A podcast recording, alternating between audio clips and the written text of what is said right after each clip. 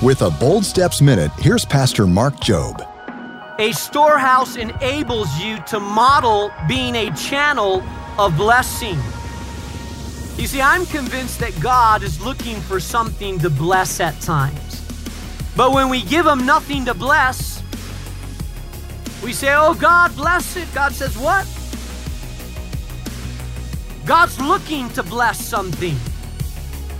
And sometimes we, we give Him nothing to bless. Uh, God desires to bless, but we need to start with something and we dedicate it to Him and say, God, bless this. It may not be a lot, but I'm asking your blessing to come upon it.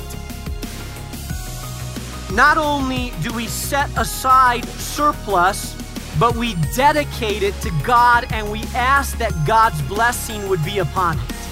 Gain fresh wisdom for life at boldstepsminute.org.